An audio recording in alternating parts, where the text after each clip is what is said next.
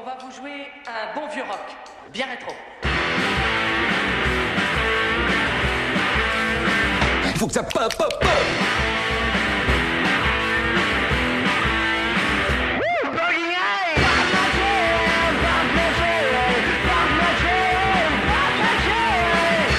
Amis du rock, soyez les bienvenus pour un nouvel épisode des 24 minutes du rock avec cette fois-ci non pas un style musical ni une période sacrée du rock que nous avons l'habitude de faire dans chaque épisode. Non, cette fois-ci nous allons nous intéresser à un personnage très important dans le rock et pourtant oublié. On en parle bien sûr avec mon acolyte de toujours Stan à mes côtés. Salut Stan. Salut Matt, euh, bonjour à tous. Ce personnage dont nous allons parler tout au long de cette émission, c'est un personnage qui tient à cœur, c'est celui du bassiste.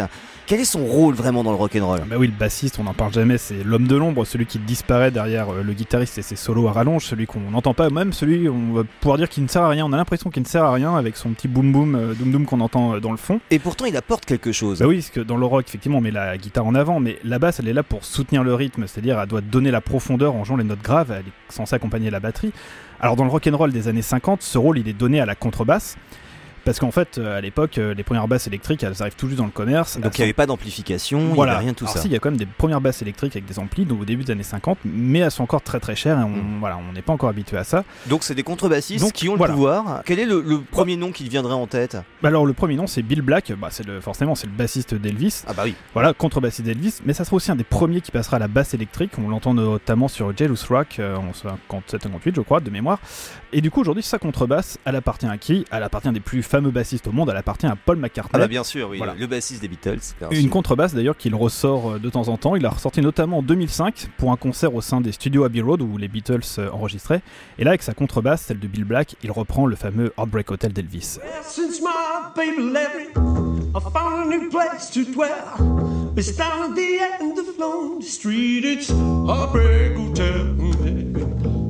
It's so lonely, baby. So lonely.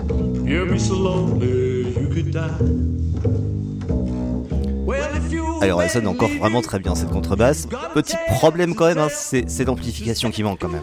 Bah oui, c'est vrai que contrairement à la guitare, on l'entend pas et c'est vrai que c'est un problème dans les années 50 avec la montée en puissance des guitares électriques. Bah voilà, il faut trouver quand même quelque chose pour faire monter la contrebasse. Alors comment on a résolu le problème? Eh ben, ça, ça va être simple. Ça va être euh, un homme qui s'appelle Léo Fender hein, qui va arriver avec donc, euh, on l'a dit, ses basses électriques. Donc on appelle ça les basses précision, qui vont être beaucoup plus faciles à jouer que les grosses contrebasses, hein, beaucoup plus aussi faciles à transporter, ce qui est, ce qui est C'est pas rien.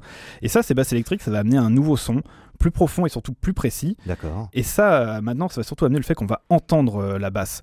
Et ça tombe bien parce qu'au début des années 60, on va commencer à monter le son, surtout en Angleterre, avec euh, bah, l'apparition de groupes comme les Beatles, les Stones, ou même les Who. Et pour répondre à ce besoin de ces nouveaux groupes, on va chercher en Angleterre à contrer la concurrence des amplis Fender avec des fabricants comme Vox et Marshall qui vont sortir des amplis de plus en plus puissants. Et ça, ça va permettre au groupe de pouvoir largement s'exprimer, d'affirmer le nouveau style euh, rock qui va arriver en Angleterre à l'époque. Et ça, en fait, c'est très très évident avec des groupes euh, comme les Who.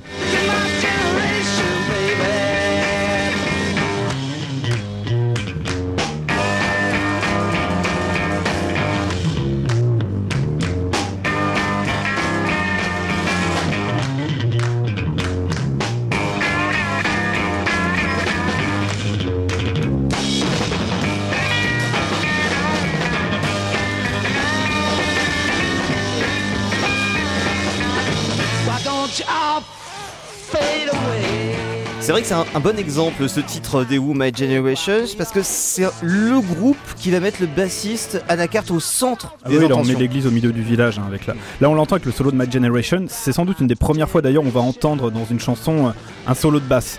Là, ce qui est rigolo, c'est qu'on a les thématiques un peu blues, c'est-à-dire le, le question-réponse qui est très présent euh, Mhm. justement dans le blues. Et là, la guitare et la basse, le fond, elles se répondent mutuellement. Donc, elles ont autant d'importance l'une que l'autre finalement. Et Donc le ça, c'est bassiste, assez nouveau. le bassiste c'est un véritable génie, il faut le rappeler. Ah bah, Ed Whistle, c'est un, des, euh, c'est un des grands pionniers de la basse. C'est lui qui sert un peu de référence à pas mal de bassistes. hein. C'est un des premiers virtuoses. Euh, il a son jeu à lui qui est quand même assez particulier. Il a le son, le son puissant qui va influencer aussi toute la scène rock à, à venir. Et l'arrivée de ce nouveau son va créer aussi des nouveaux groupes, ce qu'on appellera les, les Power Trio. Qu'est-ce que c'est? Bah, le Power Trio, bah, comme son nom l'indique, c'est un, simple trio, hein, c'est-à-dire qu'on réduit les groupes à leur strict minimum, guitare, basse et batterie, avec le chant assuré euh, par l'un des trois membres. Alors les Who, c'est un peu euh, l'exception, ils avaient cette configuration, sauf qu'ils avaient un chanteur en plus. Mais globalement, on n'a euh, qu'une seule guitare, c'est quand même la règle dans le power trio, donc ce qui donne un rôle très important à la basse, vu qu'il n'y a pas de guitare rythmique, la basse doit être beaucoup plus mise en avant, elle doit occuper tout l'espace rythmique Mhm. et soutenir la guitare pendant les solos. Et donc, si on va pouvoir entendre justement la basse, et comme on l'a dit, c'est grâce à la puissance, à la puissance des, nouveaux amplis. Et encore là, un exemple, un exemple très fort des années 60, c'est le groupe Cream, le groupe Cream qui est amené par Eric Clapton avec notamment un titre comme euh, Crossroads.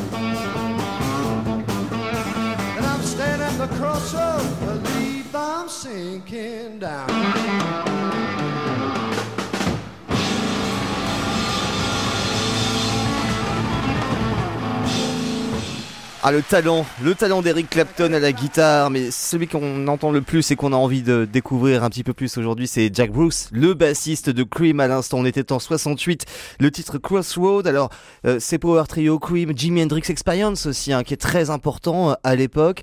Ce titre Crossroads qu'on vient d'entendre marque un gros tournant aussi dans la façon de jouer de la basse. Tu peux nous parler un peu de ce morceau? Bah, déjà Crossroads, c'est une reprise du bluesman Robert Johnson, hein, euh, bluesman maudit euh, parmi les, les plus maudits. Et effectivement, dans ce titre, on entend clairement la, la basse qui joue des variations sur le riff, hein, donc le petit motif rythmique euh, à la guitare. On sent, sur- on- elle fait des variations, y compris pendant les deux solos du titre où euh, elle continue sur ces variations, mais elle part complètement en improvisation. Donc elle joue plus du tout à certains moments le motif rythmique euh, du début. Alors finalement, on est sur un morceau de blues, hein, une structure très très classique, mais on arrive à un titre qui est très inventif, bon, qui est très révélateur aussi de la période. On est en pleine période de psychédélique. Oui, donc là il y a vraiment beaucoup d'inventivité. C'est ça, et avec surtout une montée en puissance où chaque instrument, c'est-à-dire la guitare, la basse et la batterie, vont occuper une place euh, très précise et pratiquement équivalente dans tout le titre. Et on est dans une période où se développent aussi les premiers groupes de hard rock euh, avec beaucoup de virtuosité euh, dans les power trio des années 70. J'aimerais bien qu'on s'attarde justement sur un groupe qu'on connaît bien ici dans les 24 minutes du rock, c'est Motorhead, euh, qui a été formé en 75 avec son bassiste légendaire Lemmy Kilmister, qui avait une conception très particulière de la basse. Et, et bien pour en savoir plus, écoutons le maître. Well,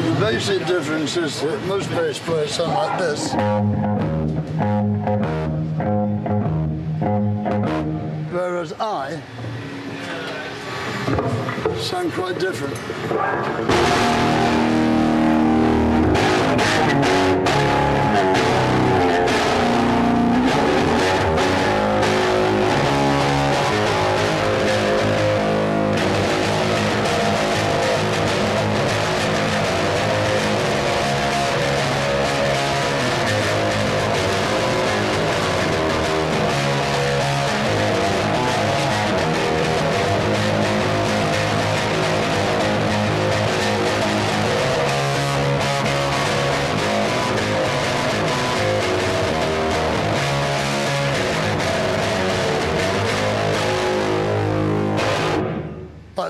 Ah oui, et oui, quel style, quelle énergie il dégage avec sa basse, euh, une technique, euh, voilà, il nous montre un petit peu comment on jouait avant et comment on joue après, hein, après le passage de Lemmy Kilmister. Comment il obtient ce son? Alors, moi, ce que j'aime bien justement avec Lemmy, c'est qu'il utilise sa basse comme une guitare électrique. Hein.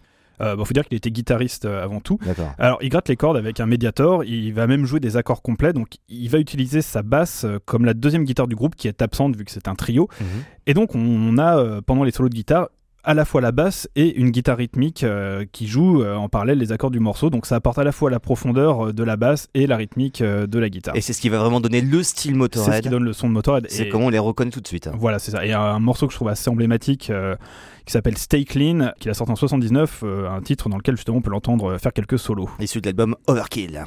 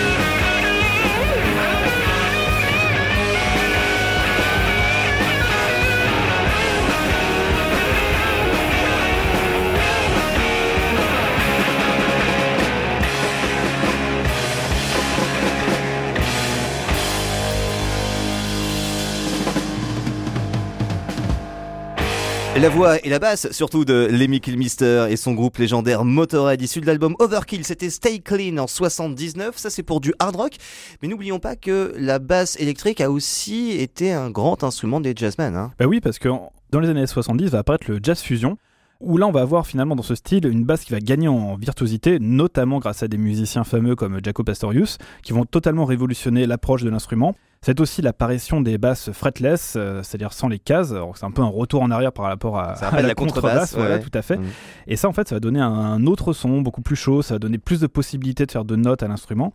Et donc, on voit aussi apparaître des techniques euh, comme le slap, le taping, qui consistent à frapper les cordes de la basse. Alors, tout ça, ça va moderniser la façon de jouer euh, de l'instrument. Ça va aussi la détacher euh, du blues et du rock and roll des origines. Oui, ça va aussi se ressentir dans le rock'n'roll des années 80 avec un artiste qui s'appelle Les Claypool, le fondateur d'un groupe qui s'appelle Primus en 84. C'est un bassiste de génie hein, pour vous dire. Il avait auditionné hein, pour faire partie du groupe Metallica et ils l'ont refusé parce que il était trop bon. Et oui, ça, c'est ce qu'ils lui ont dit. Bon, après, moi, je pense qu'il n'avait pas forcément le style qui collait avec le groupe. Faut hein. dire qu'il a beaucoup de talent. Voilà, parce que Primus, quand on écoute euh, ce qu'ils font, c'est c'est du grand délire, c'est totalement décalé, avec une musique qui casse complètement les structures classiques et qui est même parfois totalement dissonante. Alors là, la basse est en plein cœur, au plein centre de notre attention avec le groupe Primus.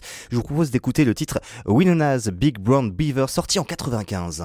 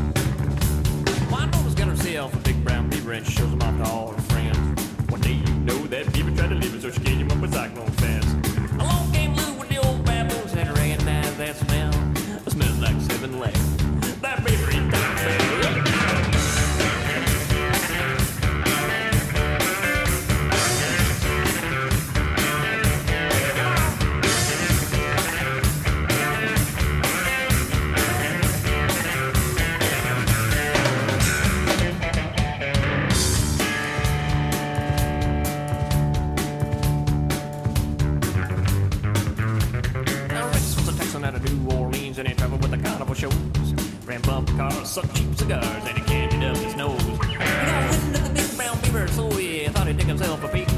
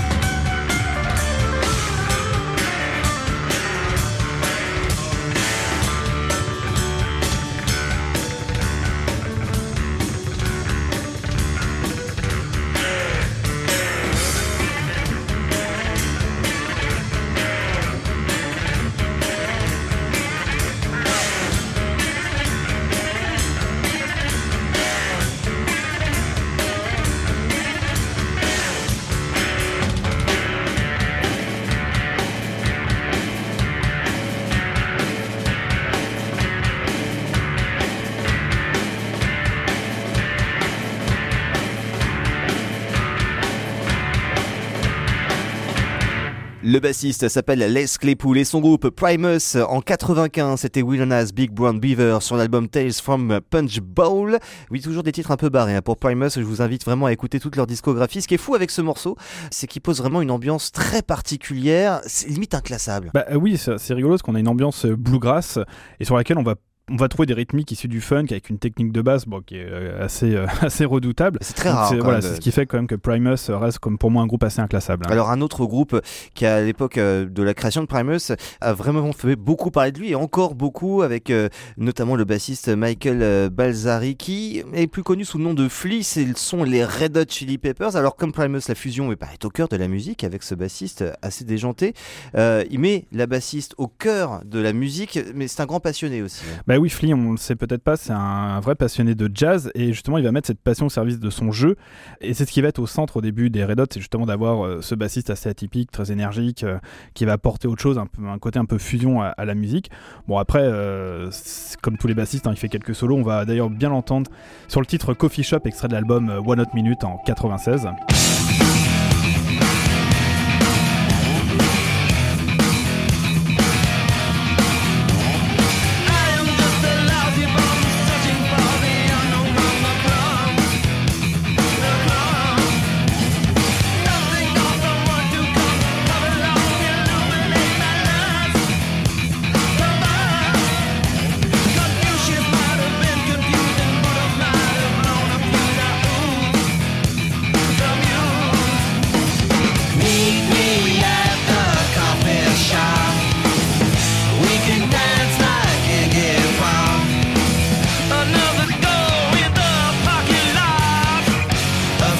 Ah,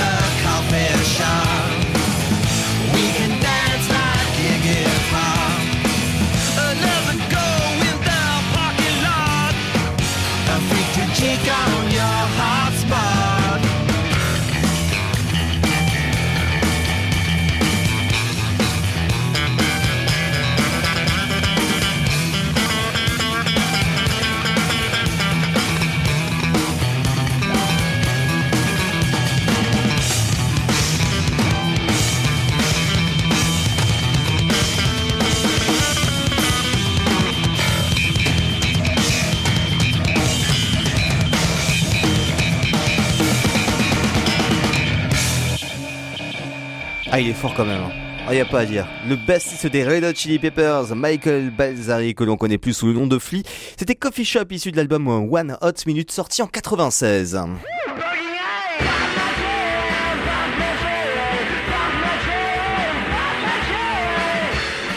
Les 24 minutes, ça passe vite. Et oui, bien sûr, quand on est passionné de basse comme vous l'êtes à présent et vous en savez un petit peu plus sur le genre, vous pourrez bien sûr continuer à nous donner vos commentaires, vos avis, vos suggestions qui sont les bienvenus sur la page Facebook de l'émission. Et puis je vous invite aussi à aller faire un tour du côté de la plateforme de streaming Spotify. Si vous avez envie de réécouter uniquement les morceaux de votre émission préférée, vous pouvez le faire euh, sur Spotify. Vous êtes les bienvenus pour nous rejoindre dans notre communauté. Nous, bah, on vous retrouvera dans quelques temps avec euh, de nouvelles euh, ambiances. On va peut-être rester en France cette fois-ci. Oh, je ne sais pas, on verra ça la prochaine fois. Avec Stan toujours. Salut Stan. Salut, à bientôt. À bientôt.